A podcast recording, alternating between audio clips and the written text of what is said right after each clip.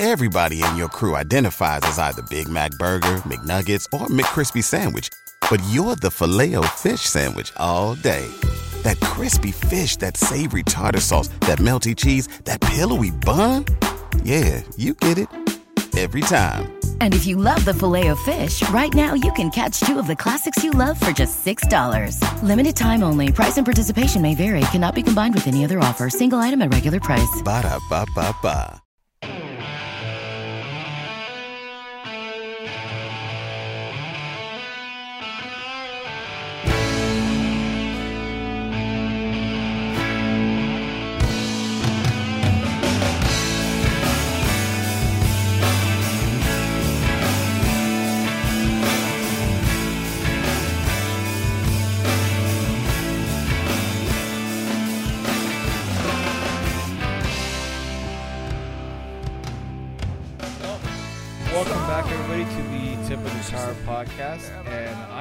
Glad that we can finally have the first podcast in a long time not done on Skype.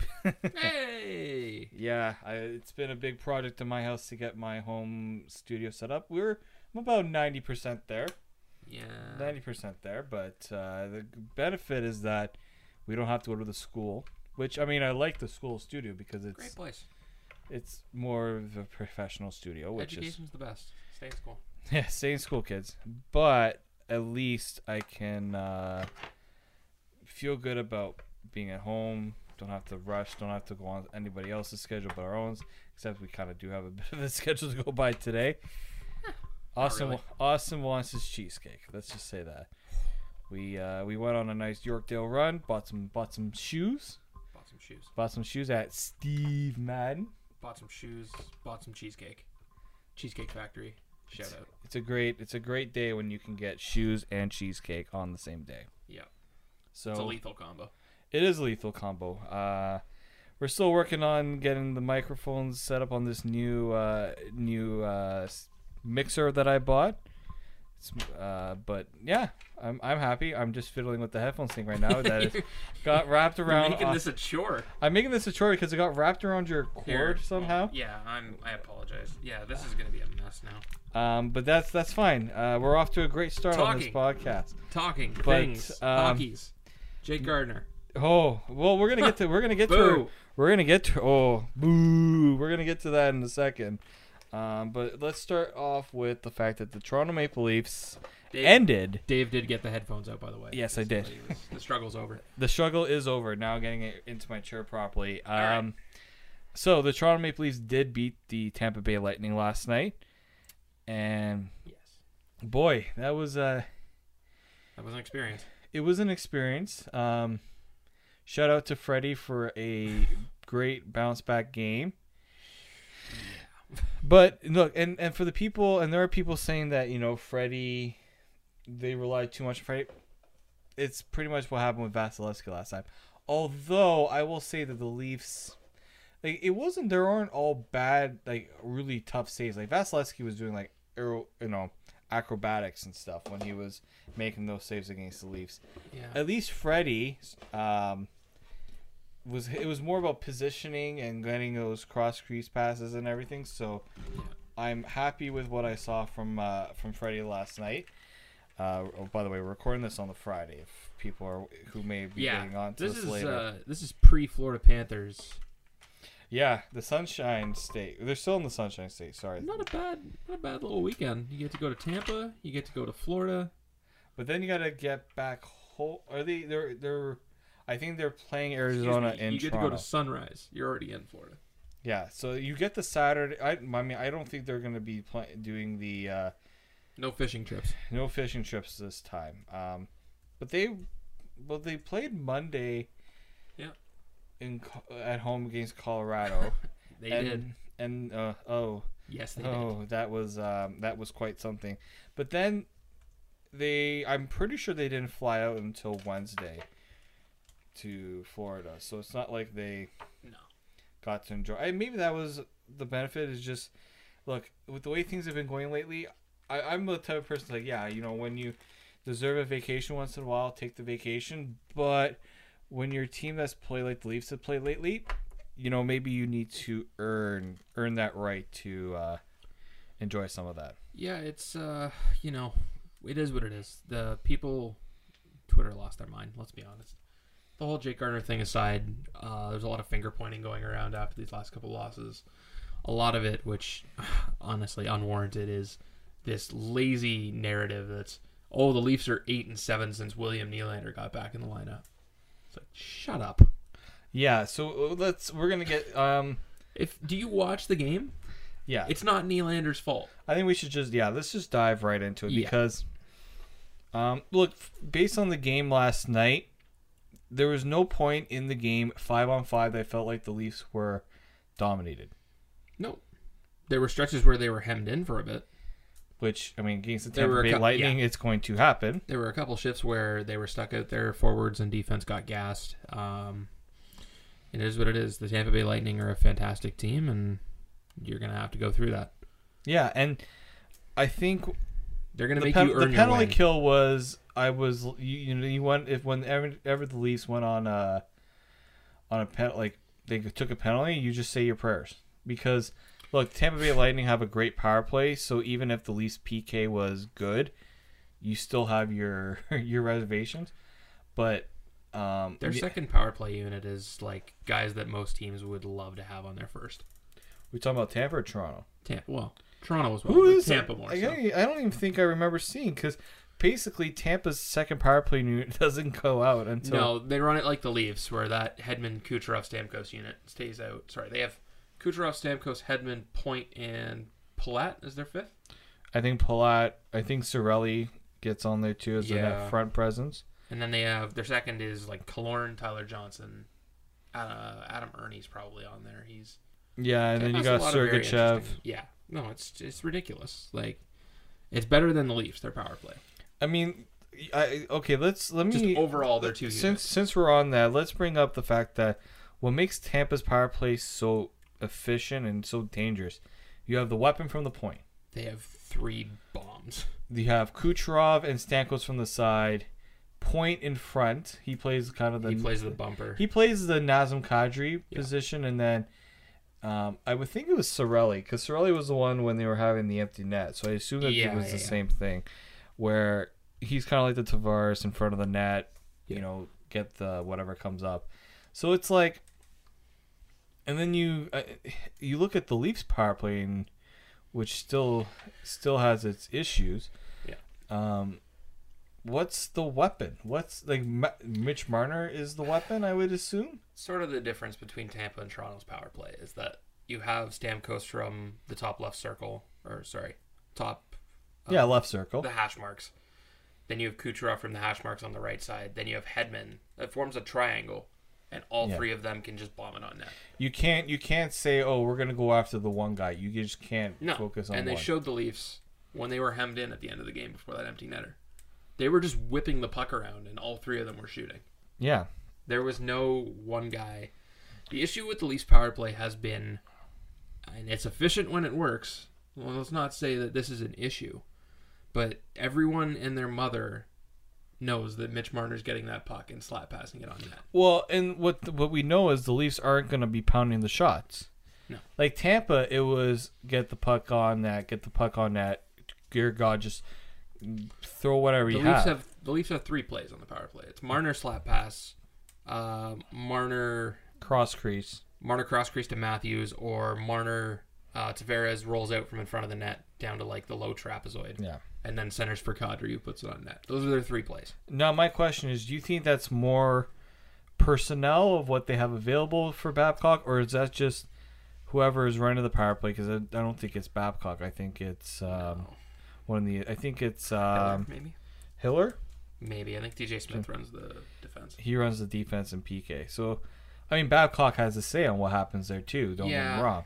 So, is that is that don't what we're seeing, or is it just the team thinks that sticking to what worked for them is what's going to get them out of this slump? I think what Marner's done a very good job of of late is just in general, not even just on the power play, is shooting the puck. Um, I mean, he's got like something like 15 goals or close to it since December when he started shooting. Like he's been on a ridiculous pace. He scored again last night. Yeah. Um, and that wasn't on the power play, by the way. It was the goal that sticks out to me is um, what was the game they played against Boston?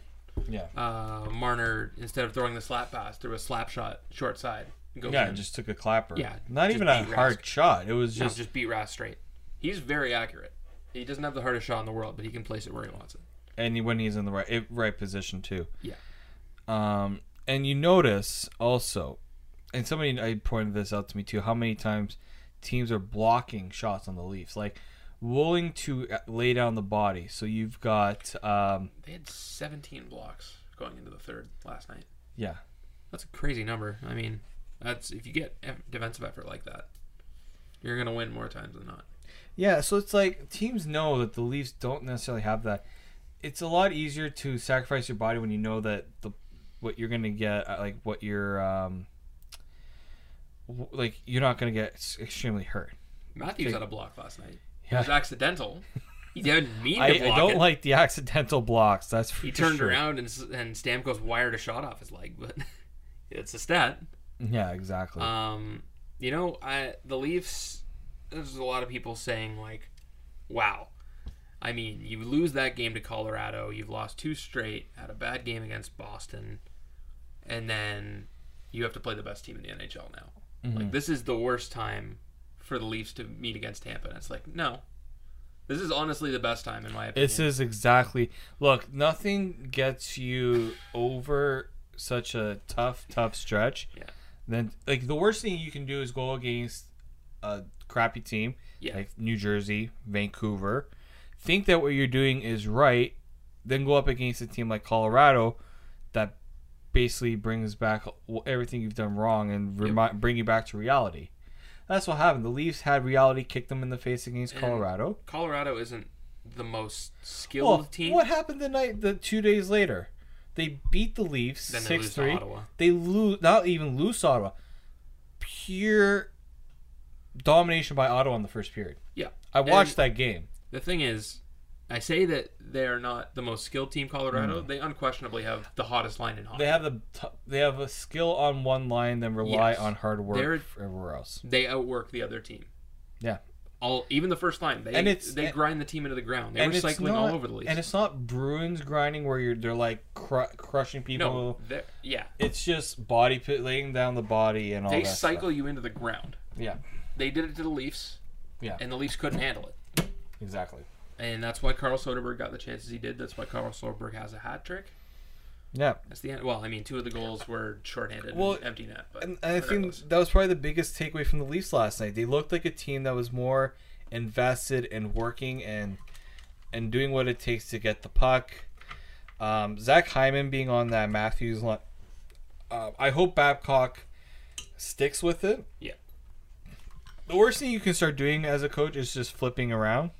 Just Keep just constant all over the juggling. place, just a panic I move. and Babcock doesn't like doing it either. He No. only does it out of necessity, and I think this is something he needs to just keep the way it is. You know what I, I really did like. and I'm sorry to cut you off. Go ahead.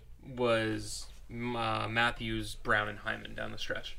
Yeah, I thought that was a great line because they cycled that was really that well. was. You know what? We give Connor Brown has received a lot of criticism this season, and It's, it's simply because he hasn't put up points. yeah, There's no question Connor Brown's a skilled player, and he can. He and Zach Hyman together are such a terror on the cycle they are, because they're so good at protecting the puck and they're hard on their sticks or they're and they and they're sticks. relentless. Yeah, Like as a line, two would have been what two years ago. Matthews, Brown, and Hyman at times.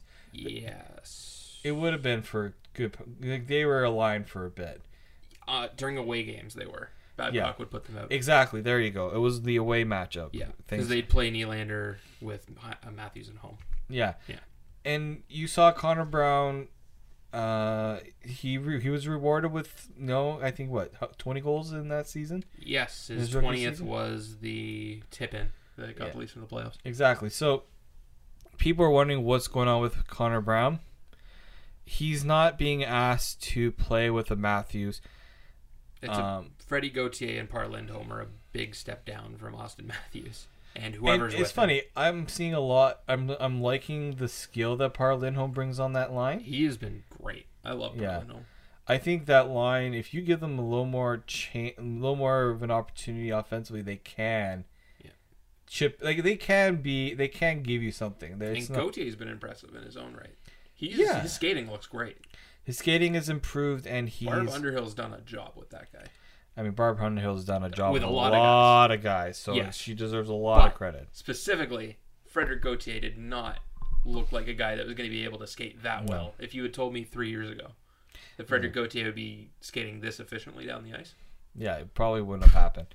Um, so yeah, that's a line that you know. The thing of what the Le- people are, are trying to figure out different things. The Leaf struggles. Um, we'll get to one of the takes in a second. um, well, two of the takes, sorry. But Nazem Kadri not scoring in how many uh, in a month oh, that was solved. is gonna play a factor. Patrick Marleau has not looked great offensively. He scored, but let's say this: it's one game. They gotta get a stretch going where they, they put need. up points. Now I'm not expecting to go on a three straight stretch, but like no, but more efficiently. And it's like, you know what? Kadri's been missing even just Yes. the easy. Like he should have had two or three Marleau goals. and Kadri are two different stories. Marleau's been a little. He hasn't really gotten near the net to get any high danger Mm-hmm. chances, or not as much as he was last year.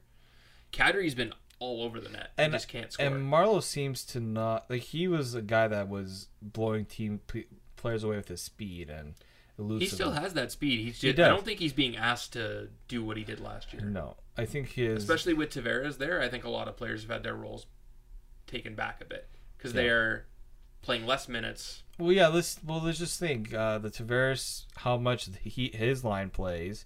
With, Okay. And they're the matchup line. They're the matchup line.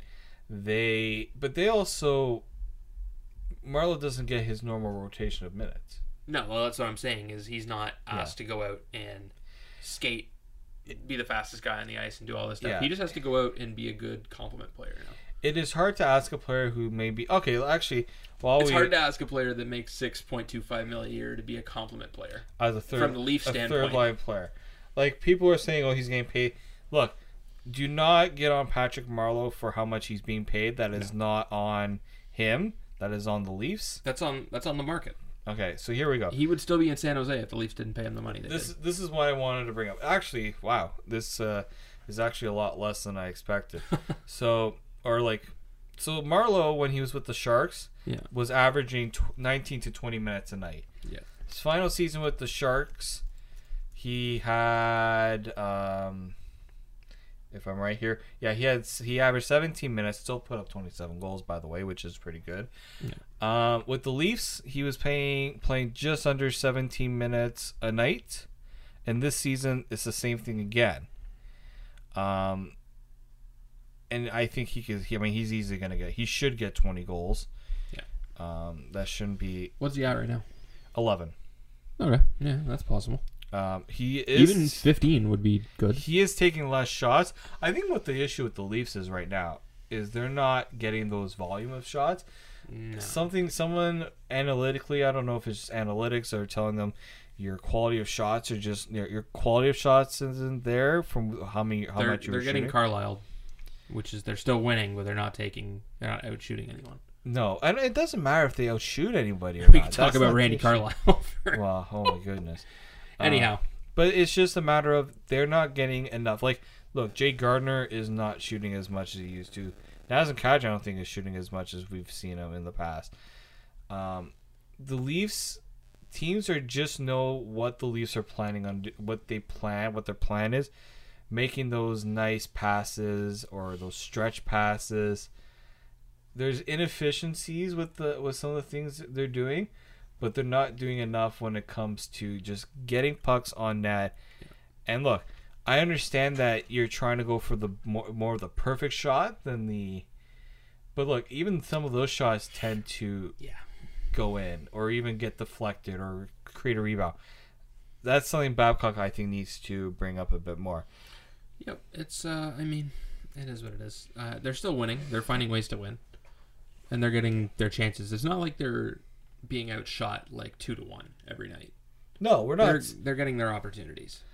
So It's The- just some nights are better than Yeah. others. the big, I mean, let's just go to the big story now, and that's That's what Jake Gardiner. You and I have heard, and I've heard many takes about this. And it's what I've noticed about what's gone on with Gardiner this week is all the players, you see all the players, any player being asked about the situation, whether it's a past player, Yeah. a current teammate, they all have the same take. Every single one of them. Colby Armstrong has had the same take. Um, Jeff O'Neill has had the same take. Carl Colaiacovo's had the same take. Morgan Rielly. We even listened to uh, to Whitney on the Spittin' Chiclets podcast. All have had the same take. Yep. Gardiner's a good defenseman. Made a mistake. They they they did mention. I mean, except for Rielly. Rielly Rielly's not going to say he made a mistake. His teammate's not going to do that. But yeah. he made a mistake. But he's a good defenseman. And That's it. yeah, Um, but you go to a guy like Craig Button. Uh, I'm trying to think of guys who were critical of him, like media guys. of Gardiner. yeah, guys who I mean, Craig Button was his biggest critic. Out of all the guys that were giving Yeah. takes about it, Brian Burke, we know what Brian Burke's going to say about Gardiner. he's a big fan of Jake Gardiner. He's a big fan of Jake because he's the one that traded for him. So I see. I mean, let's be honest. Everyone was critical of Jake Gardiner in the moment. I was critical of Jake Gardiner in the moment I was too. because that's just a play that. I mean, Jake knows. He's an NHL defenseman. He knows. He's got to be better on the puck there. It was also a weird. He gave Soderberg the inside there. He jumped. Well, what happened was, and I I, I rewatched the play a couple times, is he tried to make that quick turn to the right with the puck, but Yeah. he didn't have clear possession of the puck. Soderberg cut inside of him and then stripped him, which is where the issue was. Is he left the slot wide open because he tried to curl to the outside boards. Yeah, and look, he it just in the moment he didn't he wasn't able to think of the right play. I mean, he had a guy draped on his back. I mean, it's a very tough play to make. Yeah. I can understand that. People that are criticizing him, it's not an easy play. it's not. It's easy to make the guy look because it looked bad on TV. It was definitely not a pretty play by Gardiner, but that is not an easy play to make. That is not a routine thing for a defender to what do. What he was trying to do was an easy play to make. I think he could have made it easier for himself if he look. You're on the power play. Soderberg is the only one uh, pressing you. Maybe the play could have been to just move the puck out of danger. If you didn't feel like you had the right play, just play it somewhere, and hopefully, like Mitch Marner was coming back too. I think yeah, well, So that's how- another thing is a lot of people don't want to blame Mitch on that play. there were people who brought who brought up. I mean, people weren't That's giving not Mitch. a great move. It's not. It's and but Mitch is going to get. Also, Mitch knows that. Mitch knows that. Yeah. They're pro hockey players. They're not just, oh, really? I didn't do this thing right? I had no idea. They know. I I just also think that it's just even if Marner did make the mistake, but Jake was the one that was could have. Well, Gardiner's the one that's going to be the poster boy of the critique. Yeah, nobody's gonna nobody's gonna call out Marner in that regard because that's But that plating doesn't happen if the puck gets over the blue line. Yeah, is the point. it doesn't. But it wasn't. A, it wasn't. it is like, what it is. It's a hockey play. Now, of course, I wanted to bring up the booing. yes, you Um, did. I I think everybody has the same take except for Brian Burke, which is Shut up. Um, Brian dare. Brian Brian Burke's take was "Shut up, don't you dare." My take is you pay to be at the games to voice your frustration if something happens, to cheer if you like something that's happened. It is your right. There's nothing that says you cannot boo. Nothing. I don't. I don't remember reading anywhere. PA You can't throw the same stuff on thing. the ice You can't throw something on the ice. unless it's a hat. You can't be abusive. Like if you're abusive, ushers will probably take care of that. Although Oh yeah. If there's fights, if there's anything, Yeah. that's the only thing. You can boo. You can You do can- whatever the hell you want. You can Bronx cheer your own players. You can you can. you can cheer for the other I've team heard if it. you want. I've heard it at other arenas. Garret Sparks got a Bronx cheer in one of his last starts yeah. Now, after he gave up a couple of goals. now let me let me bring up something here. I think why the booing has become such a big thing is you don't see it in hockey like you do in other sports. Other in hockey, you rarely see teams boo one player or fans boo one player. You rarely see it. You see it in football. You see it in baseball. Oh, you definitely see it in soccer, especially in. uh, oh, it's funny. I have a, a Mr. Italian soccer knows a lot about fans booing their Oh. own players. uh, have you ever been to a game in Italy? Have you seen what fans do? Fans have gone Inter Milan. Their fans were sanctioned. They weren't allowed to go to a.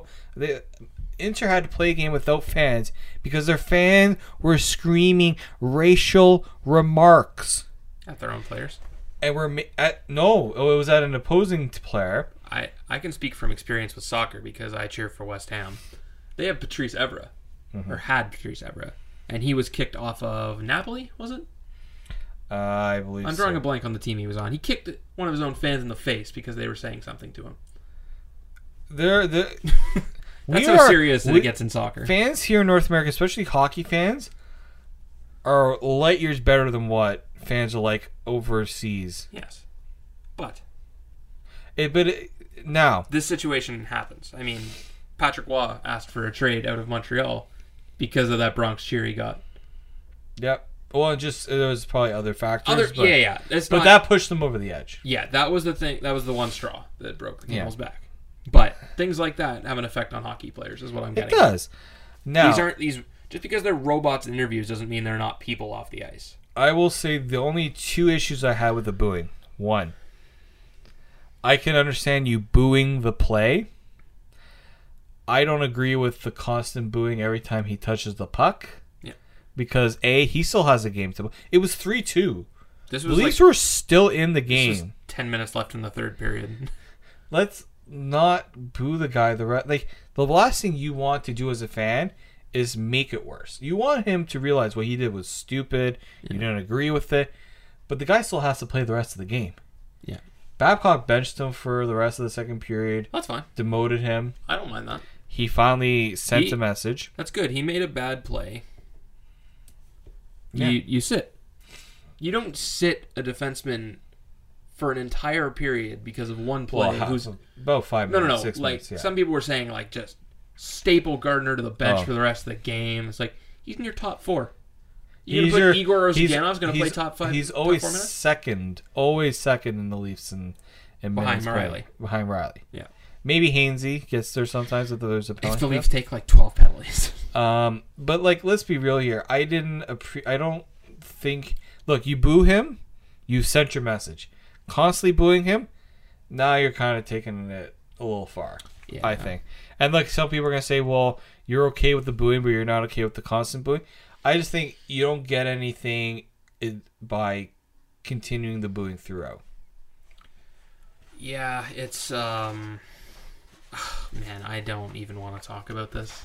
We have to though. I, Yeah. like we have to. This is something. I and look, I know it's something that's been talked about already a lot. but And- look, Real quick, because the first time Gardiner touched the puck in Tampa Bay, there He were boos. there were boos. But obviously, after the game, it came out that it was Tampa fans that were booing them, not the Leaf fans. There was somebody that clarified that.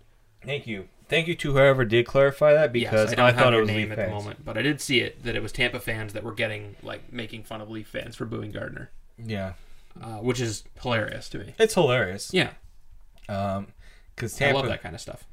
because Tampa. I mean, do they really boo anyone? No, they're the best team in the league. They don't have anything to boo about. Exactly. Um, But it's just, oh, it's so dumb. I agree with you. It's you have your right to do it. you do. But- don't don't don't overstep. I think. I do not. I do not even condone the booing of players when they come into the ACC. Oh, like They do it with Subban. They do it with. Subban. Stupid. is hilarious. Phaneuf is because he- funny. Phaneuf was funny when it was in Ottawa in his own Phil rink. Kessel gets booed every time he touches the puck in Toronto.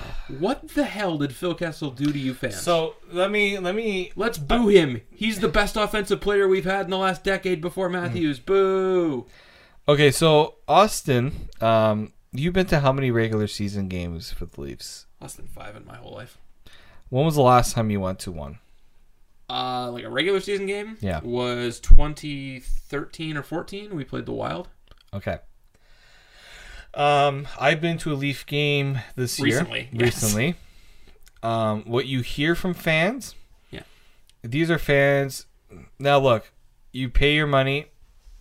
Uh, there are people who pay the money uh, to go to games, and I look at them and I'm like, your fandom. I, look, I, I don't think fandom should be uh, measured by how much you pay to go to a game. Yeah.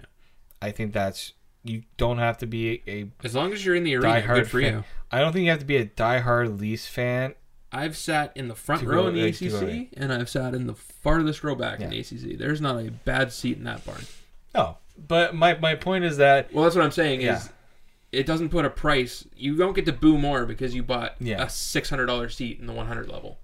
You can Mm-hmm. see the game for wherever. You can pay hundred and ten dollars to be in standing room. that's how much get the full experience. That's how much it takes to get in on a if you're wondering why I've been to less than ten Leafs games in my life, preseason, regular season, otherwise. I will say that the last Leaf game I went to, I didn't pay for it. I think the most I ever paid for a Leaf game was when I went to the Centennial Classic. I didn't pay. I didn't pay for the game I went to. The last regular season game I went to. Neighbor couldn't go, and they gave me the tickets. wow, that's uh, very nice neighbors. No kidding. Um, They moved. the the point so I, I don't get tickets. So the point I want to make is these are Leaf fans who have held season tickets for years, and I've seen some of them.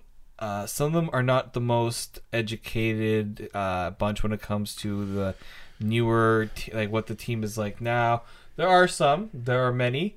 I'm not saying they're all like that, but It's- there is a group. I've heard them. I the way I hear them talk. This is even when Phil Kessel was here. The thing was, fans didn't have the appreciation for what Phil Kessel was because of how he was portrayed It's the same thing as Dion and how he is, and how he is really. Dion Phaneuf takes a lot of flack, and for good reason. He had his follies And he's and not his the. imperfections. I think part of it too is just how they're perceived by how they talk and how they That, act. and that guy in his career with the Leafs played with Keith Aulie, Carl Gunnarsson, Carl Gunnarsson, like uh, the most. Mike cons- Kostka. he, Mike Kostka was arguably the best defensive partner that year. That Kostka played very well. He was arguably that was the best One of the better defensive pairings Phaneuf ever played on. He played with Robotov for a minute. He played with Tim Gleason. No, yeah. for a minute when Gleason first got to the I team. don't he think played Mike. with I Liles. don't think Mike Komisarek was there. I don't know. He played with John Michael Liles. hmm John Michael Liles could have been the better one if Randy Carlyle knew how to use a defenseman like him. It's just uh, that's what I have a problem with is booing those players if they did something bad or slighted the team or asked out. Like Vince Carter for a long time. Yeah, I don't want to get too far away from the point. that's fine. But Vince no, Carter's it's cheered every time he's here now because Fans have realized fans have gotten over themselves and realized he was the best player this franchise has ever seen. and what he has done for this franchise based on putting it on the map. And what Dion Phaneuf and Phil Kessel did for the team is not. I'm not making the argument that he they are the Vince Carters of the Leafs because it's farther from the truth. furthest from the truth. They, They are just guys that were the top players on this team when it was a very dark period, and they were the only lights. Well. I think what it was, it was players that were when the team wasn't doing well, they were the guys being paid the most. Yeah. the guys. They were the look, whipping boys. And unfortunately, the media didn't have the best. And we've heard stories about how Kessel was with the media and how Phaneuf. I mean, Phaneuf will always talk, but it's just they weren't the guy. They're not like the. Um, and look, there's something about. I guarantee if Auston Matthews, Mitch Marner, any of these guys, even I don't even think Tavares would be like that. But if certain guys were in, let's say you take Phil Kessel, put him in the situation the Leafs are in now, Yeah. versus you take the young guys and you put them in the situation Phil that Kessel, Kessel probably, and Phaneuf was. Can you imagine Phil Kessel with Nylander and Matthews? Yeah. Oh, Oh yeah. oh baby! But it's, That line's flying. it is, and Phil is probably That line also plays Checking. zero defense, but that line is flying. Ah, Matthews can play defense. Nylander and Kessel are just sitting at the opposite blue line waiting for an outlet. No, I, I don't. They're hanging so. around the Leafs blue line. Anyhow, But I'm just what I'm saying is this team is way more exciting. Obviously, it is. every team, as we were listening to Spittin' Chiclets, Mm-hmm. Whit said he's the team's whipping boy. That's absolutely true. Oh, he's been the whipping boy for years. Ever since Phaneuf and Hainsey. Kessel. The team's whipping boys. I can't think of a forward that's really a whipping boy because the forwards are very efficient. Sparks. is Oh, also we a know who the whipping whipping boy. is boy is now in the forward group, and it's Nylander. Let's Oh, be And Zach Hyman. Zach Hyman was a whipping boy too, though. Nylander's the whipping boy of the idiots that think that. Excuse me, if anybody thinks Nylander's going to get traded, it's just a stupid thought. Nylander's not getting traded. Okay, so we're gonna get to. Uh, we'll get to. We'll I get to that. I, we'll get to that. But I- what I should not be the whipping boy of this team. to bring it back to the relevance of the Yes. fans. We're getting Look, off track. this is this is the old school fan thought of what they think their idea of a player that on the Toronto Maple, Leaf, Toronto Maple Leafs is. Jake Gardiner is not the type of player Leafs fans want. no, they want They Wendel. want- they want Dougie. They want Well- Ty. They want Darcy. They want. They do want Those those group that group of people is who I'm referring to. Yeah. Is those are the people that don't want Nylander. Is oh we want Micheal Ferland. He'll be like Dougie. He can put the puck in the net and hit some people, bud. That's an interesting uh, accent. Yeah, I don't know. That's my hoser accent. I don't really know. But- I apologize. no, but I, I and I get it. It's Wayne Simmonds is another one too. Although I love to have Wayne Simmonds. My God, Wayne Simmonds would Um, be a treat. on No, but you're you're right. Um, it's because those guys. Now look, Dougie, a Toronto boy. Toronto. Darcy Tucker. Pretty sure he's from Ontario. Toronto. Let's let's look it up. Um, Ty Domi's not from Toronto at all anymore because he put on the Montreal Canadiens garb. I don't care if your son plays with the Canadiens. We know why Ty That's Domi sacrilege. Is, we know why Ty Domi is doing it. Ty Domi is trying to take his son's uh, fame right now. yeah, no, that's fine. You can cheer for your son. Just don't wear a full Habs uniform That's, please. uh, that was for everyone's sanity. pretty pretty bad. Um, It's like if Doug Gilmour was to go play for the Calgary imagine, Flames imagine, or something. But imagine if there was a Habs fan who hated Ty Domi and then saw Ty Domi wearing the Habs stuff. Like Habs fans, what do you think about that? We have You to ask just- Omar what Habs fans think of that. you could ask me. Omar I've would worked know. But Omar would know what Habs fans. Oh, would think I mean, Habs fans. oh, so Darcy Tucker's from Alberta. Yeah, I was gonna say he seems like he's from Saskatchewan or somewhere. Yeah, that's true. Um, but that's besides the point. Um, with Leafs, yes, Leafs fans have grown. Like the part of the Leafs identity was never the really, really skilled team. We had skilled players. We just have those cult players. We did. Mats Sundin was kind of the in between. Yeah. But Darcy Tucker, as you said, Darcy Tucker, Ty Domi, um, Dar- wow, I did not expect that. Darcy Tucker had almost 500 career points. I was about to say Darcy Tucker didn't really put up the most points. That's a pretty good amount of points in the NHL. for 900. eh, It's not He, he produced half a point per game. not bad. That's impressive. That's not bad. He had almost 1,500 penalty minutes, which is why everyone in Toronto loves him.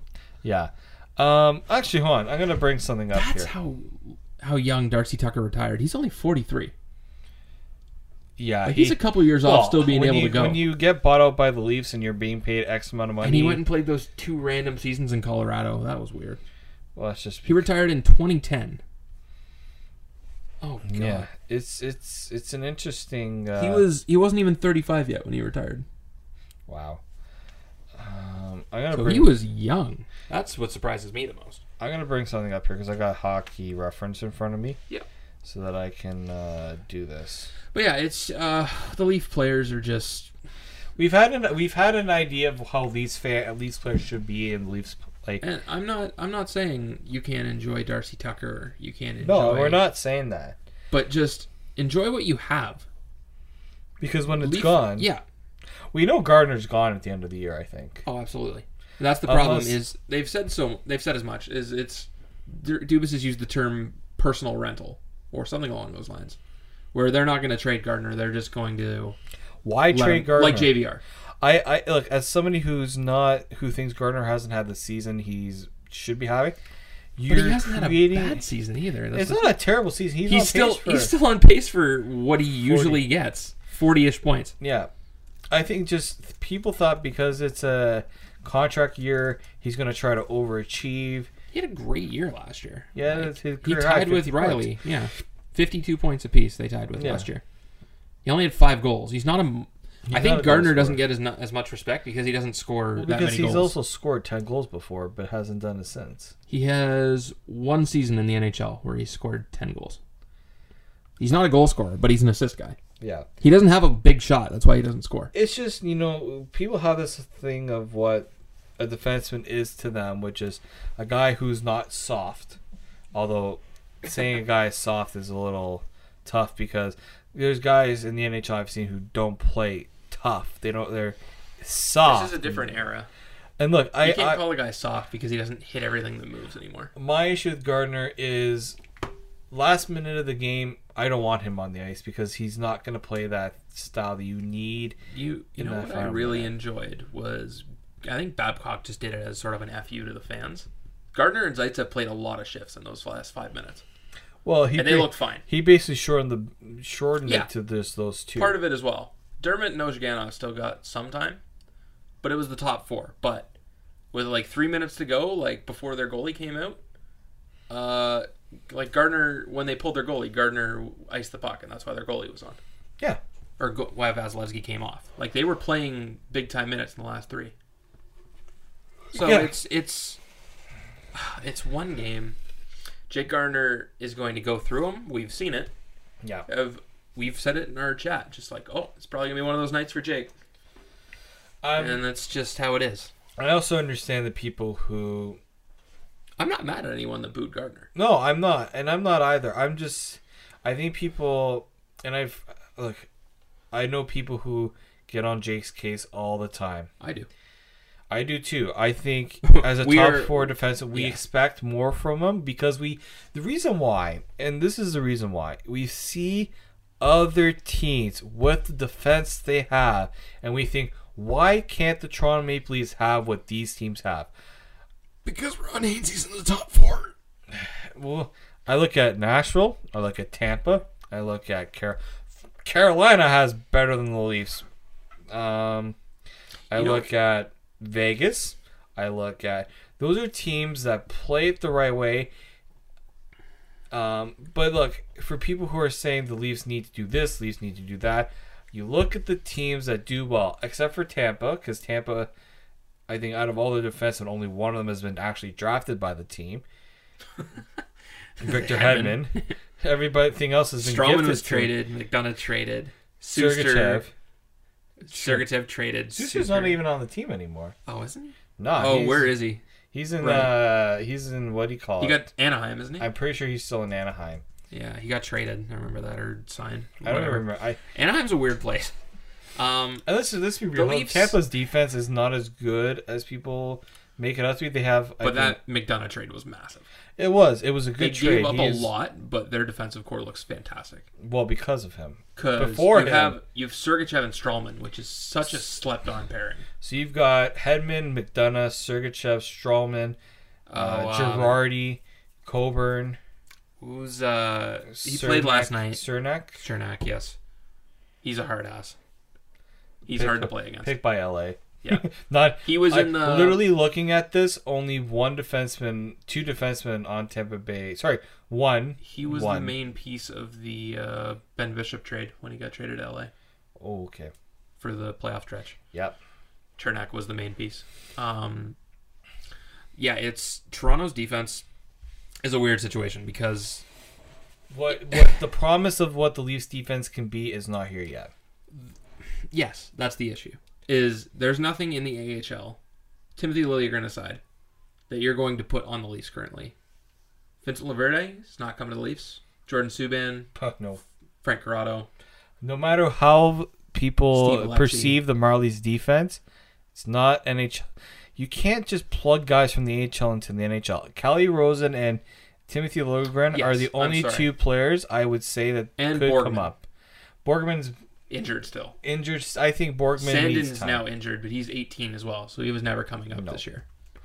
Actually, Borgman is one I haven't heard too much about. He got injured uh, one of the games that the Leafs played, or sorry, not the Leafs, the Marlies played against uh, while Liljegren was already out. That's an issue for a guy. Because the Marlies had one game where it was like uh, Trevor Moore was playing defense for a game because Rosen left the game, Borgman was injured, and Yeah. one of the other defensemen left the game as well. yeah, So Trevor Moore had to play back. Yeah, back he's uh, he's played 26 uh, games for the Marlies. Yeah, he's just got something. Sandin's gonna miss time now. He has an injury uh, after the game against Switzerland. He came back with some sort of injury.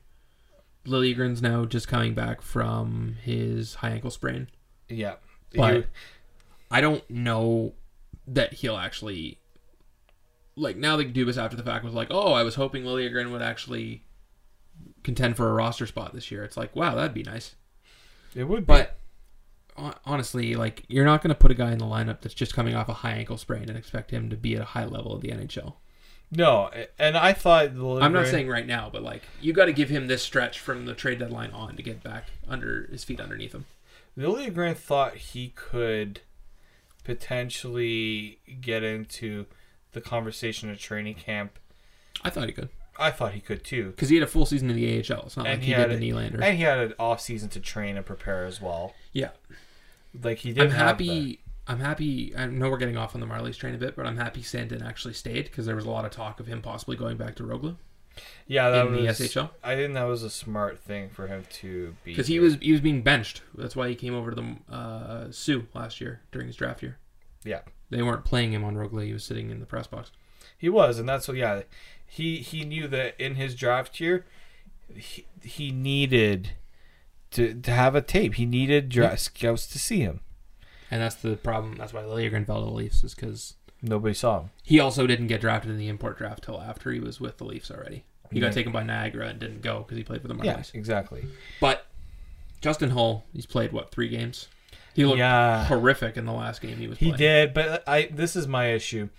Um, yeah, Holl didn't look good, but to take a guy Yeah. and sit him for twenty Yeah. games or something, twenty six games, and then play him and expect him to do something, You should not expect him to do anything other than what he did. no. And his game is not like a Martin Marincin game where he can do nothing, like be out for a while, come in and have a pretty The thing that surprises me though is he's a right-handed shot. yeah. But Babcock, He doesn't care. um, Babcock has a certain way he wants his defense to play. And he's also not going to sit Hainsey No, or Dermott or Ozhiganov. it's o- it's only Ozhiganov that's gonna come out. yeah, exactly. And there's no point in moving a righty for another righty. If like I'd rather use Marincin at this point than Holl, and I can't believe I'm saying that, but Martin Marincin's just a better option. He can kill penalties.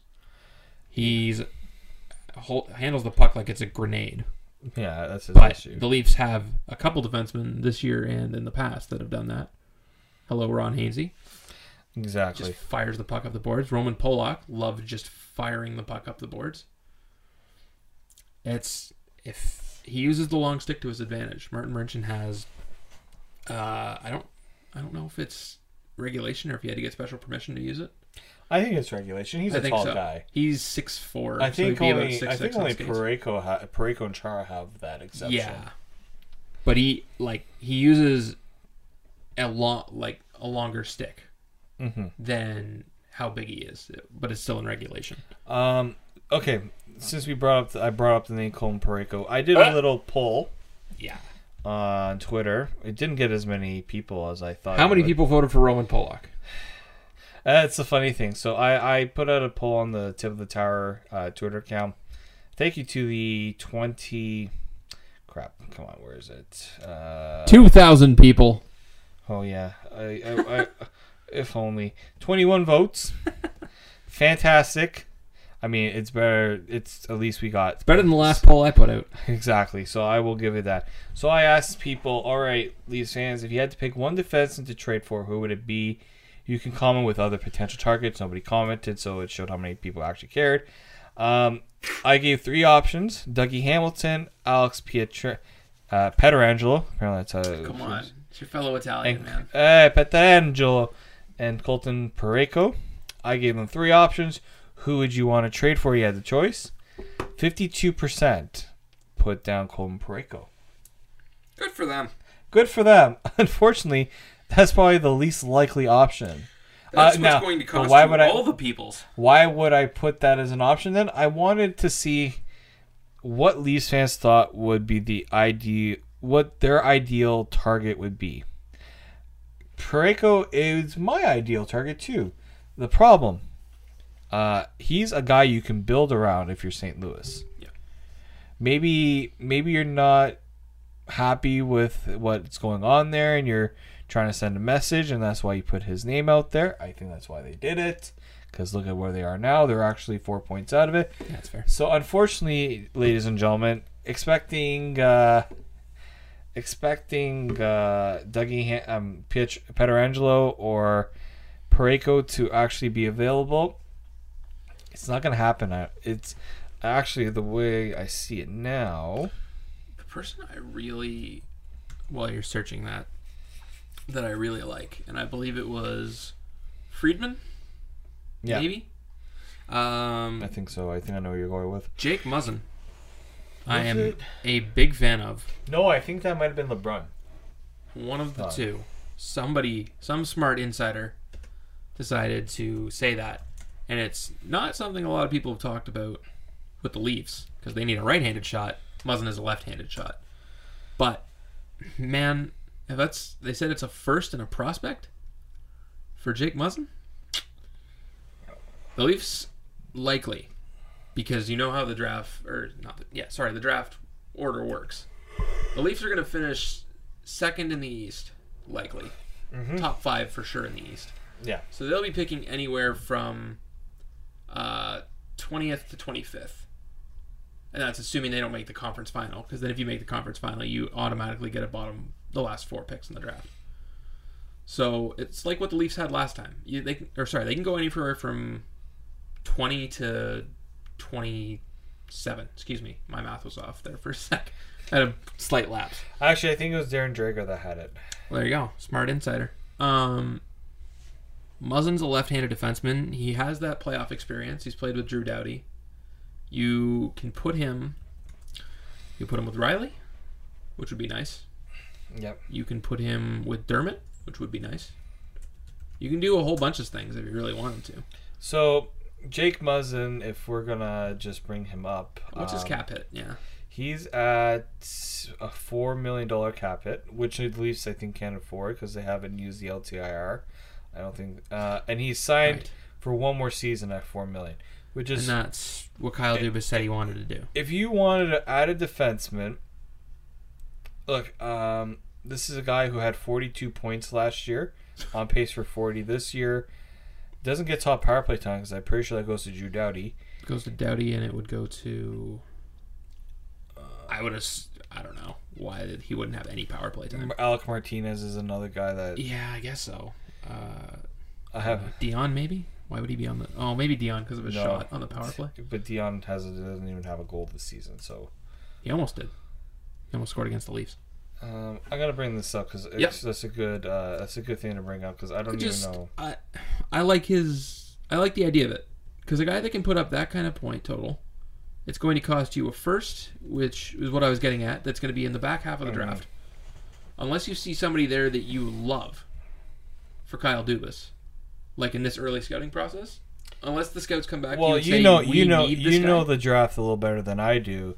Is there a guy? Hold on, I'm gonna pull it up because I don't. I'm working on a mock draft currently, but it's only for the lottery teams. I Oh. haven't gotten into the back half yet, so I'm gonna look up a mock real quick. There's a couple guys that I like. Um, This is where I we get can get into- This is where I get Austin's expertise on the draft. we can get into the guys that I would like to get, but if you can get a guy like Muzzin that's under contract for next season, you make that trade. Okay, so this is something I wanted to bring up. So I'm just looking up LA's power play time. So Yeah. bear with me for a second, because essentially, if you bring in Jake Muzzin, you're using him as a replacement for Gardiner next season. Yeah. There's real quick. There's three guys I like in this draft, and they're all defensemen. Uh, Thomas Harley from Mississauga. Oh my God, you're right. Dion Phaneuf is the guy on the power play. Oh, Dion Phaneuf. Big and shot, Dion. Dion. and he doesn't have a goal. Dion and Muzzin both have pretty much the same. Oh, I love it. Oh boy. Um, Thomas Harley is the first guy. Uh, Anthony Honka and Tony Honka. I'm not sure how you say it. Finnish defenseman is another guy. He's sort of a smaller body. And another one is Moritz Seider, who is a six foot four German defenseman.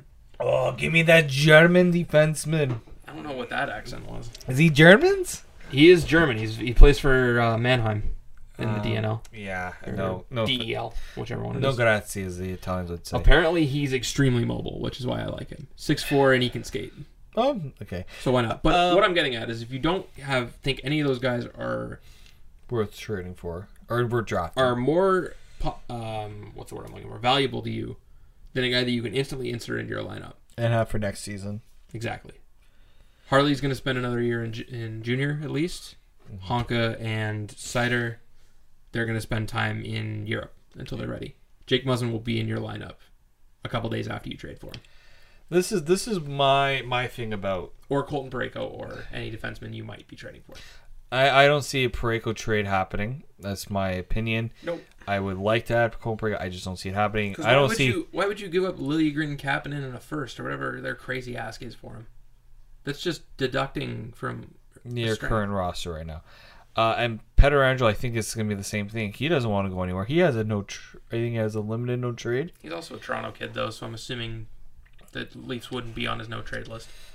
you would think. Uh, you think, but um, Who after- knows? I mean, Really, anyone's guess. I mean, he's built a life in St. Louis. He's got his family there now. Yeah. That's that's something to consider. But let me bring this up. So Alex Pietrangelo has a no trade clause, not a modified. This is a no trade clause. So he He can would have to trade. he would he can nix any trade. He'd have to approve a trade. Um, would I like to have him? Absolutely. He's a bona fide top pairing defenseman. I'm gonna look up real quick because Dubas has said that if he makes a trade for a defenseman, it will not be a rental. No, and and this should not be rental. No. Uh, rental markets are the absolute worst. So um, I'm gonna look up very quick just who the defensemen are that Okay, are all on the We're gonna take a quick break while we sort that out because I'm also getting a phone call that I might have to take. One more.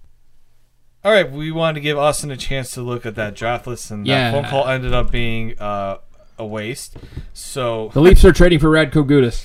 I'm most likely gonna get that call back again because the person uh, responded. I can just I can kill time. You can go have your phone call. Well, if it ends up happening that way, we will figure it out. Um, but Austin, what did your research bring? Okay, so the names that are on this list. This is according to Spotrac. Great resource for any sport if you need to look up free agency or contract info. I would prefer CapFriendly though. Quick plug for them. That's where I am on right now. So Yeah, I just don't. I'm sure they have a free agent list up. I just I know Spotrac does. Uh, so Alex Pietrangelo, uh, Tyson Barrie, is 29 years old. He was probably going to cost a lot, regardless. I would think this is for 2020 free agents on defense. So is this the 20 is this 2019 2020? Yes, this would be next year's free agent class. Okay. So guys that have at least another year on their contract. I have it based on just right-handed defensemen. So Oh, okay. can, uh, So Tyson Barrie is a righty. Justin Schultz on Pittsburgh, also a righty, but you would assume Pittsburgh's going to make a playoff push and need him. yeah. Uh, Mike Green on Detroit, which Yeah. 5.375 for another year. That's not happening. And injury prone. yeah. Torey Krug, nope. Jared Spurgeon on. Minnesota, Minnesota. I doubt that because He's, also undersized. He makes he's a good defenseman. I like He him. is. But he's not the defenseman the Leafs. Every time I bring up Jared Spurgeon, I just think of that. Um, you've seen the Don Cherry uh, Mm. coach's corner transcribed. Yeah. Yeah, that's all I think of is Jared Spurgeon kicks it out of the air, boy, go boy, yeah, he goes, he plays baseball. Yeah, I remember just- that. I, I remember that one. That was a good Don one. Cherry just goes into complete. Anyway, um, Andrew MacDonald. Nope. Sami Vatanen. Mm.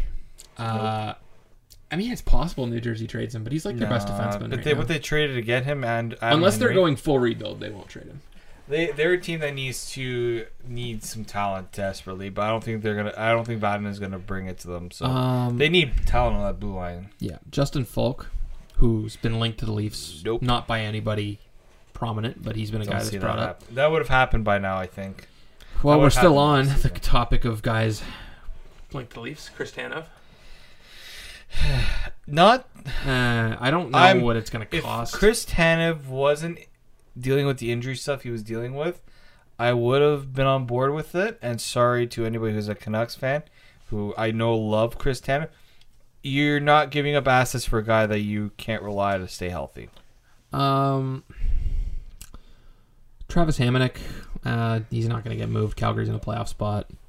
Uh, Michael Stone, Calgary's in the playoffs. Radko Gudas is a guy that is possible. Also, That's a guy a lot of people like. Adam the Wild is guy one of those. I am very high on is Mark Pysyk. I think the Leafs should go after because I don't think it'll cost them a whole lot. Florida is probably not going to make the playoffs this year just based on their bad start. my my thought of the process is Is he an upgrade? Who is he an upgrade on? Is he an upgrade Oh, on Zaitsev? for sure. Oh, probably Zaitsev as well. He could probably I'm- fill that role. The thing I, I what we're looking for here is somebody that's an upgrade on Zaitsev. See, he fills a lot of the holes. He's 2.7 million, Mm-hmm. signed for another season after this. Right-handed shot. He's I'd like to say six two ish in that range. Maybe maybe he's like five foot ten. Who really knows? Spotrac needs to update with some uh, with some. They don't they don't have uh, individual height and weights. So just give me one second on that. He is 6'1", 186 according to Elite Prospects. 201. I'm looking at it right now. Oh, sorry, that's 186 centimeters. Whoops. Silly me. It's good Um, right beside I thought that was that all one. in one bar. Uh, yeah. So he's a good size, 27 years old. He's under 30. Like that's that's a lot. Signed to a decent cap hit, which Two even for one. even for a bottom bottom pairing defenseman is decent. Two point one is a lot less. Than what even Roman if he is made. not even if he even performs up to par. Like how much does Zaitsev's contract get called into question if the Leafs get him? Oof. Because if he has a decent stretch with the Leafs, that Zaitsev contract's unfortunate. I think Zaitsev might get moved. I think I'm having a hard time seeing it happen in season because teams will There's look at that also just a deal contract. to be made all the time. This is his second season, right? So he has five more years after this This is his. Oh yeah, on this contract. on this second. contract. So he has five more years. A team has to think: Can we? Do we want to take that for five more years? Hi Edmonton. Do you want a right-handed shot defenseman? Send him to Arizona. We'll be fine. Arizona. Uh, I don't even think Arizona loves taking on dead cap. Yeah, but. He's going to be playing every night at least. That's the good thing about teams like that is he's not just dead cap. It's not like you're trading for Chris Pronger's salary. I'm just trying to think what teams would realistically want a guy like that. I think um, Edmonton is one because they need players.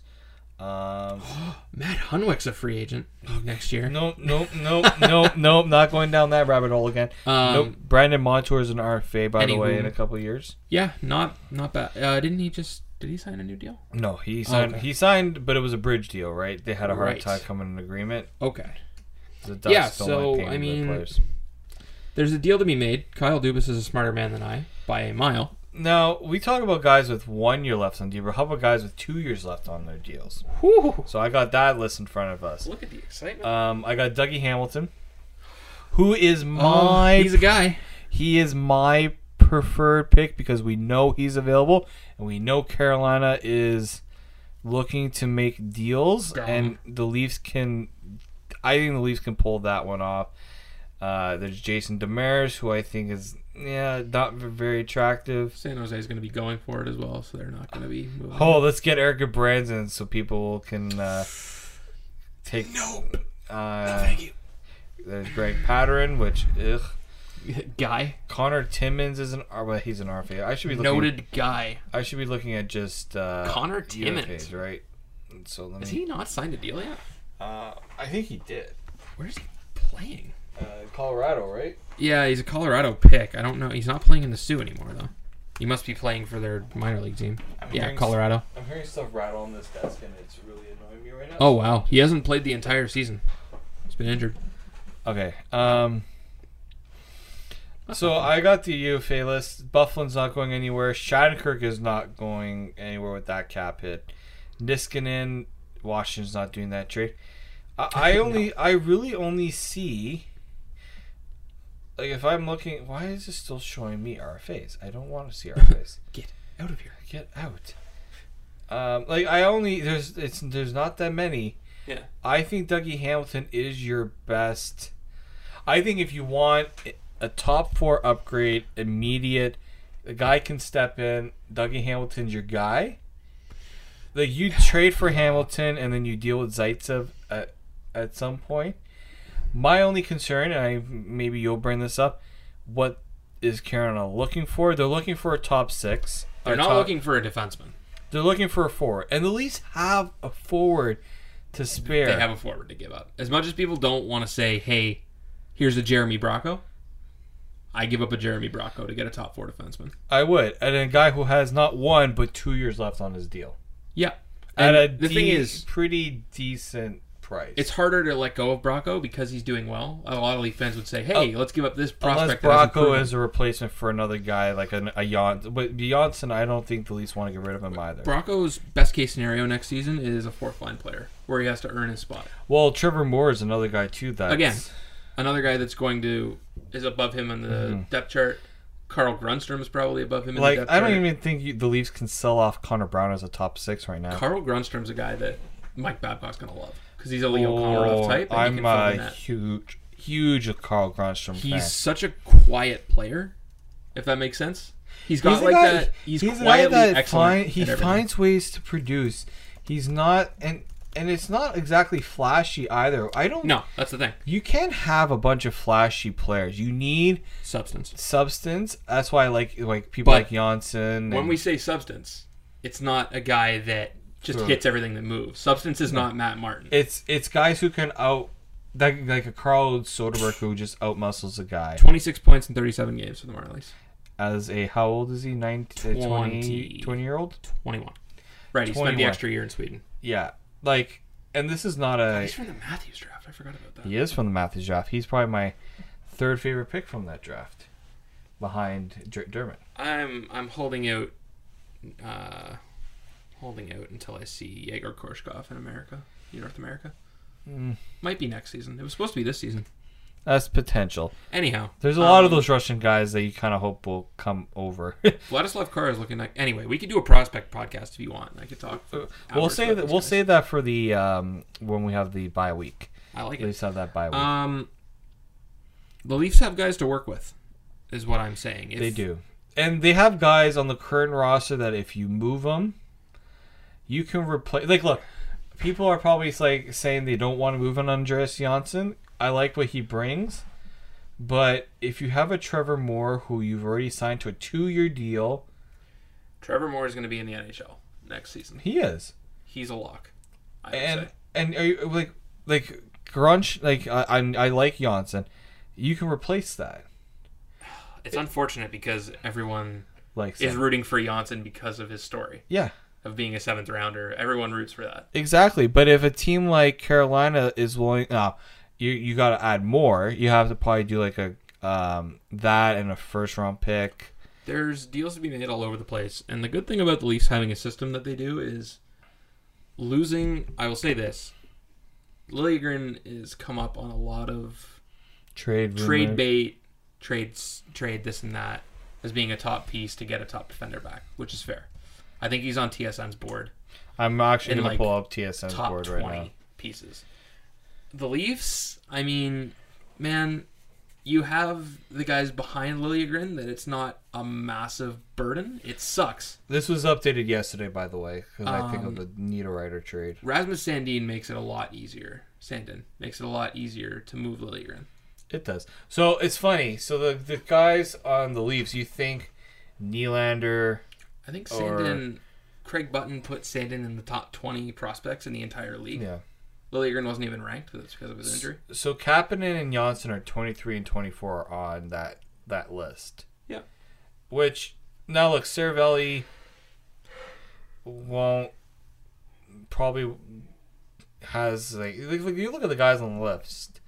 I only see out of right-handed defensemen on the trade bait list. There's Hamilton. There's Parayko, which again I don't see it happening. it's all rental forwards, right? uh, Brett Pesce, Pesce, really? yeah. Okay. Uh, Cody Cece, he's a right-handed defenseman. Alec Martinez, but I, uh, Chris Tanev. But see, LA's not the type of team that's just gonna tank and just No.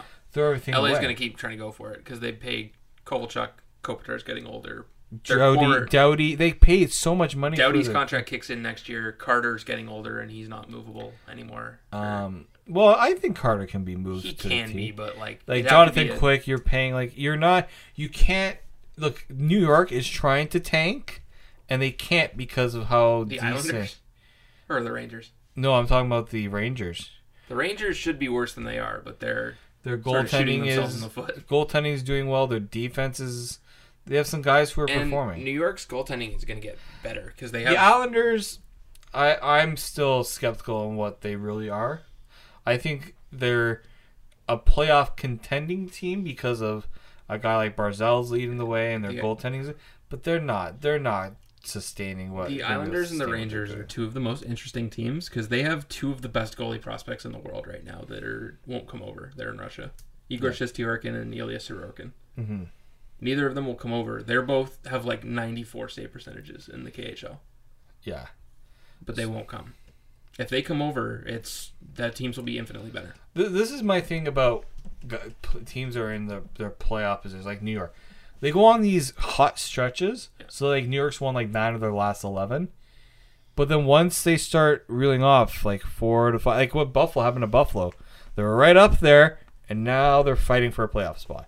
Yeah, It's ha- it's it's it's it's not something that they've been able to sustain from the beginning to the end. It's if New York is able to sustain what they've done, then they have a chance. So I will say that. Um, Sorry, I'm just gonna watch Shesterkin highlights because this guy's a monster. so just to go back to my whole Hamilton, the whole how let's wrap up this whole Leafs Yeah. trade thing and saying I'm a ha- I my guy's Hamilton. Obviously, you say your guy is Muzzin. Either or, I'll, I'll take Hamilton. I will take Hamilton. Hamilton's a righty, so I would like. Hamilton's a righty, can play on your power play, can replace Jake Gardiner. He was also taken with the pick in the Phil Kessel trade, so that would stick it to Boston a little. That would stick it to Boston. I think the Leafs have what Carolina wants. And now, also, we're not saying that like Hamilton. I mean, the Leafs should try to get him at the deadline, but it's also a draft trade too. you can know- get him right now, and I I wager to say that his value has never been lower. Dougie Hamilton. Yeah, and look, it shouldn't be. And people are saying, "Oh, it's, It's his because his team's team." come out and trashed him in the media. It's like it's his third trade. It's like the reason why he was traded from Calgary was because it just wasn't. That was a fantastic deal for the Flames. They the got a top six like, forward the, and a the Flames were offered more of like what they would have gone with Hamilton and Ferland. What they are getting with Hanifin, oh sorry, what they're getting with Hamilton and Ferland versus what they were getting, what they're getting now with, uh, with um, Hanifin, and Lindholm Yeah. is better. They needed a guy on that Gaudreau line. James Neal, thank God they didn't use James Neal as the plan A, um, because that would have sucked. Yikes. But um, it, th- this was a matter of Calgary saw that out. They needed to change something up front. This was more, I think, of what they needed to change up front than their back end. If this was because Ham, like Hamilton performed, it Yep. wasn't like Hamilton wasn't performing and they were trying to get out from under his contract. He's on a good contract. And Carolina's deal is they traded for a defenseman when they needed to trade for a forward. They traded two forwards that are And then they traded a forward when they didn't. Shouldn't have traded a forward with Jeff. well, they traded guys that they thought if they traded them out was going to reset. Maybe they were trying to do one of those additions by subtraction, where they were trying to get guys that were going to uh, perform at a better rate than what they were getting. Like, like they, these were guys that maybe were costing them too much, and the owner was just like, "We need a culture." Like Justin Faulk probably sh- was close to being traded, but they didn't like the like the team didn't want to pull the trigger. I think that was the Leafs, Yeah. and I think William Nylander was the guy. Okay. Which brings me to my next point. If you think William Nylander is getting traded this season, or if you think William Nylander is getting traded at the draft, it's not happening. There's two reasons. There's um two reasons. One, I don't think Dubas wants to do it because then that would satisfy the media's theories that the Leafs are trying to trade this guy, and we know Dubas does not like to satisfy the media's theories. He's he's come out against what the media has been saying about his team, which was the RFA stuff, being able to afford everyone, and then Nylander's going to be traded for a defenseman. Yeah. Now, the second reason why I don't think Nylander is going to get traded, and I want to just bring this up. Uh, I need I need my notes in front of me, so let me just pull that up. William Nylander's contract is a very you need to look at it clearly. Look, no team, not many teams can afford to put a ten, just over ten million dollar cap hit on their on their salary cap right now. Yep. Carolina can. Well, why would Carolina want to pay a guy ten million? Like what? I Ten think mil up front. I think hit the rest of his season is like four, like whatever the rest of his salary is. Yeah. And Leafs are not eating any money. No way. Um, Nylander is owed an eight point three million dollar signing bonus. I guess July first is when the salary bonus, the, when the bonuses Yeah. kick in, and then after that, his salary becomes very affordable. Yep. If and I say if because I don't think it's going to happen. If the Leafs even decide they want to trade Nylander, I wouldn't do it till the draft. I wouldn't do it till after signing bonus kicks in. If I'm a team. Yeah. But if you want him as a team, I'm saying you get him before and at if, the draft. And look, honestly, if I'm the Leafs, the Leafs have done this too many times, where they've paid a guy salary salary uh, bonus, just like their signing bonus, just to get rid of him. Yeah. I think of like a Jonathan Bernier. Well, what I'm saying is, if the Leafs really don't want him there, then you trade him at the draft before his bonus kicks in. And they did that with Phil Kessel too. Yeah, that was uh, that was on January first, or July Jan- 1st. Sorry, July Sorry, it was July Jesus. first. So what is it's been a long day. Would they have paid his bonus, or would that I don't know. Pittsburgh been on the hook for that? Maybe that was a That is a that is a CJ question. because I do remember I was at work that day when I found out about the Kessel thing, and it was Canada Day I was home. I'm pretty sure of that one. Yeah. because they announced it during uh, the free agent special. Yeah. So uh, Nick Kypreos had that one. Yes, Um, good for Nick. If I'm if I'm the Leafs, if a team really wants me to trade Nylander, you're paying that signing bonus. I ain't paying it. You're paying a lot more than the signing bonus. I mean, yes, you You're giving up a lot to get a guy that's going to be that cheap after the season. exactly like he's that we're going to be laughing. his salary, his base salary. I mean, because if you let's say a team like the Leafs pay the will pay the eight point three if they were to hold on to him, Yeah. and his salary for the rest of the season is seven hundred thousand dollars. You wonder why the Leafs would put that in there. I, I don't think the Leafs would put in an eight point three million dollars signing bonus, in my opinion. So that um, oh, Austin, can you? Uh, I carry- can keep. I want you. I want your thoughts on that while I do this thing for a second. You know what? I would love to see Mo- William Nylander Hello. doing things and stuffs Yo. with the Toronto Maple Leafs for a while. Let me call you right back. I don't know if it's going to happen. Um, I think he'll be around for a while, though. I don't think this is a guy. He said that he didn't want to sign for this team if Kyle Dubas was just going to trade him away. Yeah. There, there has to be a sign of good faith from Kyle Well, Dubas. how would it look on Kyle Dubas to trade him? Now, look, I don't think Kyle Dubas and uh, Brian Burke was right. Pinch me. Pinch me? Pinch me. I just said Brian Burke was Wow, right. I just took in what you said. Um, Kyle Burke, but Kyle Burke, Kyle Burke was right. Brian Burke Kyle was right. Brian Burke was right. No GM should ever promise a player that he's not going to be traded. No, bad idea. You should never do that. it's a business. Look You at what happened with DeMar DeRozan. Now, I don't think DeMar was promised he wasn't going to get traded. I think Masai said there's no trade that's going to happen right now. We're not looking at We'll- trading we'll right now. know what happened. I think that's what happened. Yeah. But Dubas said, and I said this before, and I'm going to say it again. We do not intend on trading William Nylander. we do not intend it. No point did he say we're not going to do it. It's not their intention. They don't, I know. It's want. They're not. not looking to do it. I think it's probably somewhat, sort of just a handshake thing where it's like we're not just going to flip you as soon as you get here. You're you have value to this team, especially at that salary once Re- he gets there. Regardless of what you people are saying, he still has value. Sorry if your ears just got shot Yeah, with me way to go, Dave. We have listeners. Think about the children and You adults. want to talk about Leafs fans and how they've been acting? You should see the Leafs fans at the Leafs games when they talk when you tell them talk to them about Nylander. You should hear what people are saying about Nylander. I hate it. Oh, I want to look back at all those people who were giving Willie all the praise the They're- past couple seasons. They're still giving him flack. He was last season their third best forward. At times, he challenged Mitch Marner for the second best forward on the team behind Auston Matthews. Yeah. People, and what happened was people saw Nylander's unwillingness to s- be here and settle for his. con- And I don't think it was a settle by Nylander. Um, people saw him not being here, uh, like him not signing as him not wanting to be here. Yeah. Um, no, that's not what happened. What happened was the Leafs probably did not even offer anywhere close to what he got.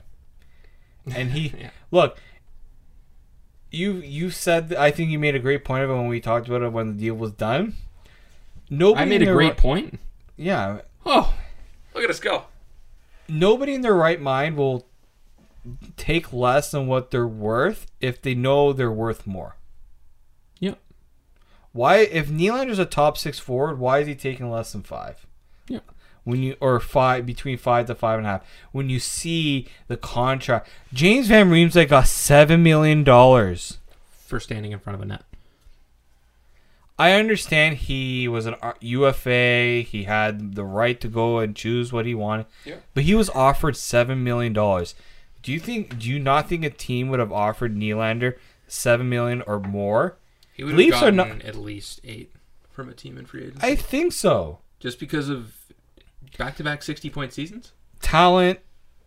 People say he's not good defensively. open I market's a different thing. Yeah. Open market's way different than restricted free agency because you don't have you have little to no power as a restricted free agent. Exactly. The only power you have. what are is, you gonna do, leave? The only power you have is saying I don't want to play. Yeah, and Nylander used that power Yeah. and still didn't really get what he wanted. No. He got close to what he wanted, didn't get quite what he wanted. he wasn't going to get anything more than seven. No, I don't Um, think, and I don't think he was worth more than seven because he hadn't proven it, unless he was willing to take a shorter deal. listen, Jake Gardiner. I'll bring him up again because we're going to talk about the open market. Yeah. I would not surprise me at all to see Jake Gardiner get six and a half to seven million dollars on the open market this year. Kevin Shattenkirk, Shattenkirk did. Yep, And I would argue they're guy that roughly the up- same player. a guy that can put up forty to fifty points. You take There you are take the the teams that will pay it. There are teams that Edmonton will pay it. Um, Vancouver might pay it. Montreal might pay it. There are teams that will pay it. And he'll probably he might go somewhere out near home. I'm not saying Minnesota. I don't think Minnesota. No. Like Minnesota just doesn't have the room. no, they don't have the cap. They have it tied up Unless in they Suter and unless they trade a Jared Spurgeon, then that opens it up. yeah, they they have too much money tied up in Suter and Or Parise, Jonas Brodin gets traded. which I wouldn't do. I mean, Brodin's very good, he is very good, so that's why they should trade him. underrated. I don't hear a lot about him, but Brodin's a good defenseman. He is. Um, yeah, it's just it is what it is, and Jake Gardiner is going to get that money. It won't be here. They at No. least simply don't have the room. I don't, and you know what? I think the Leafs would be better off just closing that chapter because I, if they had the money, they'd probably sign him. I think so. But Absolutely, you, need don't be- just let him walk if you have the option. I think so. Look, you got what you you got. I think more than what you expect out of it. Look, You got how many seasons out of him? you got Jake Gardiner within the Joffrey Lupul trade. Jake Gardiner wasn't even seen as the probably the main piece in He that was a throw-in. He was the 19th overall pick in the draft, and he was a he throw-in. was Joffrey Lupul, Jake Gardiner for what? Francois Joseph- Beauchemin. Beauchemin and Giguère. Hold on. Or was Giguère separate? Hold on. Oh, trade's right here. God, I love elite prospects. Another plug. Um, There you go. Leafs acquire Lupul from Ducks. He's not even in the headline. There we go. Oh God, what is this? There we go. Jesus. That's a bunch of great out. Uh, Joffrey Lupul, defenseman Jake Gardiner, and a f- conditional fourth round pick So for Beauchemin. Francois Beauchemin. So just Beauchemin. So Giguère was done. Actually, wait. Giguère was acquired from An. I thought Anaheim. no, we never got him from Anaheim. I'm so dumb. Um, but yeah, That was a dark you time. you got more. I think you still got value from him. What a crazy trade that is. Yeah. Boschman, who, uh, yeah, he's a guy. He he played well He with did. the Ducks He did well for the Ducks. and the Avalanche. He, he had a good career. He's Decent. not a bad defenseman, but won a cup, I think. to get Lupul, who became an All Star, and to get Jake Gardiner, who's now a consistent forty to fifty point guy, and a conditional fourth round pick. I wonder if they actually get to keep that fourth round pick. Be interesting to see if there's a condition on that. I'm gonna look that up. Anyhow, um, that's a great deal. And knowing the Ducks, they probably drafted- Seventeenth overall pick Gardiner was. Excuse Um, me, I was said nineteenth. What was it? It was a conditional pick for. Uh, it doesn't say anything on the condition in the 2013 draft. Let's see. All right, Austin, let's go. Pull out our laptops. Let's check the 2013 draft I already had my laptop out. because we know what we know what Anaheim has done Anyhow, to the Leafs what were what were we on originally? Because we went way off the track.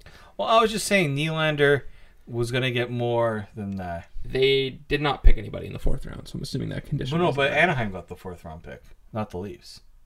No, the Leafs did. The Leafs got. It was Lupul, Gardiner, and a conditional fourth for Beauchemin.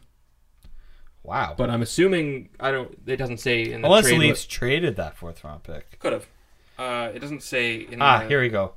Um, San Jose Sharks from, and so this would have been note number twelve. Uh, the Anaheim Ducks. Thank God, Wikipedia. Fourth round pick went to San Jose as a result of the trade that sent to the fourth round. Holy crap! There's a lot of wording there. Oh, this is. If you want to see an intricate web of fourth round pick, oh, Chicago. So Chicago got the pick From the Leafs. from the Leafs in the David Bolland trade, Jeez, and then what a time. that pick went to San Jose. okay. who they selected with that pick. Guy McGuy. Fredrik Bergvik, Good for him. Good for a Fredrik Bergvik. goalie. Where's he playing currently? Hold on. Let me look. He is not playing, but he was playing in the SHL for uh, Fredrik Frölunda. Bergvik, 1995. Frölunda. He is playing for Tranås AIF in Division One. He has a 926 save percentage. Wow. Jesus. Where is- Chicago, you need that goal. Or no, San Jose, you might need that goalie. What is Division One? What does that even mean? Now Well, I'm just going down a rabbit It's hole. It's just Sweden uh, Division One, right? I think. Yeah. Well, everyone's Swedish in the league, so you'd have to guess. So what I'm saying here is It's not the SHL. people though. you're not giving you're you're there's i know understand the expectations i understand what's at stake here this is not a one one off this is not a we're going all in for one year this is not it this is not like what chicago and la have done in the past this is about two three four years even five i think so you're people may not may have taken uh, it personal when Nylander didn't sign right away. Sorry, Division One is the third tier of Swedish hockey. I was just looking into that. Mm-hmm. I But yeah, it's yeah. uh, it's just dumb. I The- think people just need to. I think what happens is Leafs fans took it personal, which is dumb. You should not take sports that personally. Nope. Um, I understand Nylander is not performing at his what he is capable of. I am. I understand that, and I think he deserves You have to be blind to think, excuse me, that he's not driving offense though. He is. I've. s- You know what? He looked pretty good against Tampa. Look a lot. He's looked a lot more engaged. I think He's looked better every Look, single game. when a guy like him, who's ha- just signed that contract, he is probably. He probably feels the expectations and the, the those expectations on him. I. un- He's probably putting more pressure on himself. He's gonna go through a stretch He soon. He, he, will. I am like, if you keep him with Matthews and Hyman, he will. Just please let it, like Babcock, let it get to that. And Don't force it. I think if you're forcing it, it's gonna make it worse. the just a final point on all these Yeah, 'cause we've been talking, wrap this yeah, up. we've been talking a lot about free agents and trades and the Leafs' future. I And I want to eat my cheesecake. and I want to eat my cheesecake. Fair. Um, the Leafs are in the most capable hands. Brendan Shanahan made sure of that this offseason. You let Kyle Dubas do his job. He's going to build you a hell of a team. As he showed with the Marlies last year, he can build a team. Dougie Hamilton for the win. Jake Muzzin for the win. Now, okay, uh, just just before we end this, if you were to, I I think Muzzin, I think they were looking for a first round pick and a prospect. Yeah, that's what was reported. Eh. I'd say Hamilton on the high end. That is the best case scenario. So what would you give up for Hamilton? I would say first round pick. first rounder, probably uh, becomes difficult. They're gonna ask for Kapanen. and I would say no. I probably would say. I How would. about s- a I nice would. Andreas Johnsson? I would try to push Johnsson a first, and you can give them another prospect, maybe another forward. Gabriel prospect, Gagne. forward prospect, or even a defense defensive prospect. Is there one that you can, like a Fedor Gordeev? Gordeev. Yeah, do it. I don't know. My favorite prospect of all time now. I don't know. Like I think Fedor Gordeev. I just wonder is there Um, is there a is there um, a way? know to- who could I just don't even think Carolina would would do that. You know who could be interesting for a trade, and I don't know if anybody would do this because he doesn't play a lot, is uh, Eemeli Räsänen. He's playing in the KHL right now. I think Carolina would have a tough time with taking another defenseman like that. I mean, you want a defensive back for Hamilton potentially. You, like- you're not giving up Sandy, San, every time, Sandin or Liljegren no, in a deal for Dougie Hamilton that Not- also includes Andreas Johnsson or Casper Kapanen. or a first round pick. You're only doing that if it gets you Parayko or Pietrangelo. Yeah. So I would need. I I, I would say. You try to swing them Johnsson because I think Johnsson would work well for that team. Yeah. they're gonna ask for Kapanen. They're Well, not getting Nylander. I they think want that they is want. Kapanen because of his dad. I mean, that would be a No, great. it's also because he's, He's a great player, He's a speedy player. but also he's Kasperi grew up in Yeah. around the Hurricane, so that would be a great thing for fans. yeah, On top of him also being a very capable top six forward. exactly. So And you could give up a defensive prospect. I wouldn't want them to give up a Hollowell or a Durzi at this No. point because they they've been playing. they need well. they need those guys in the pipeline. Yep, and Do you give up a goalie prospect Mm, rather no, than rather than give up the forward prospect? no, because there's not one that's. I like I like Ian Scott and Joseph Woll. I think I, both of them are potential. There's not one that can slot in that's going to help. We'll give Carolina him right we'll away. give him Michael Hutchinson. Sure. That'll get the deal done. If that's what seals it for you. Hey, it could, it's an Michael upgrade on it's an upgrade on Mrazek right now, in my opinion. Michael Hutchinson, Bracco Brown in a second. Done, done. Done, Jens. Let's go. Okay, uh, I think with Send that the being trade said, call, Carolina. I think with that being said, let's um, uh, we'll end it there. We want to thank you very much for listening. Uh, hopefully, no Leafs trades happen by the time we end this podcast. Let me refresh Twitter to make up. sure. Um, Um, no, I don't think so. I think so- we're all clear. we're in the clear, everyone. So keep on your twitters, please. Uh, let's let's leave Jake alone now. Not Jake Middleton. You guys can do whatever you want to Jake. I bother Jake on a daily basis. Oh man, we really so okay. I'll, I'll end the sto- podcast with a funny story. So Jake, unfortunately, the the Leaf games are not always on live TV there, so he watches it on a stream. in America, we're talking about when we. He's in the good old land of the USA where nothing is ever wrong, um, and everything is rosy and no issues whatsoever. Um, so he watches it on a stream. So what Austin and I have done because we see it live and no, we're ahead of him. We um, we usually give him like a dot dot dot when something happens with the Leaf game. So Austin does dot dot dot. I do dot dot dot, and then he sees that it's a goal. Jake tells me to do unspeakable things to myself. He's like, no. Then he's like, I'm going to shank you guys. This is not funny anymore. Yeah. Um. So Jake, we're sorry about that. I'm not. Oh, we got a what's what's going on? Oh God, nothing. Just Mike Babcock. Okay, thing. Mike Babcock Just a just, quote. says stuff. Oh, oh wait, no. Here we go. Mike Babcock mentions Mary Lurphy, who asked about Larry Murphy, S- Larry. What did I just say? Mary Lurphy. oh, sorry. I'm trying to read and talk. Uh, no worries. You want me to read it? No, Mike Babcock mentions Larry Murphy when asked about smattering boos for Jake Gardiner in Toronto in Tampa last night. We better be careful who we're booing. I don't think Mike realized. I don't think the Leafs media realized who was doing the booing. Yeah. I we know how Mike feels about uh, Babcock. So Yeah. But Jake, if you're listening to this, I will be bothering you tonight, probably. yeah, I'm gonna be covering the Rock game, but I will make sure to pull. Actually, no, I'll be watching a stream as well, so I'll, we'll both be in the same boat. I'll watch it live just to piss you both off. Lovely. All right. Well, and on that note, we will end it there. Thank you guys for listening. Uh, we'll try to get a prospect uh, podcast Yeah. up soon. Prospects. I would like to bring in somebody uh, to talk about the po- uh, This prospects. guy.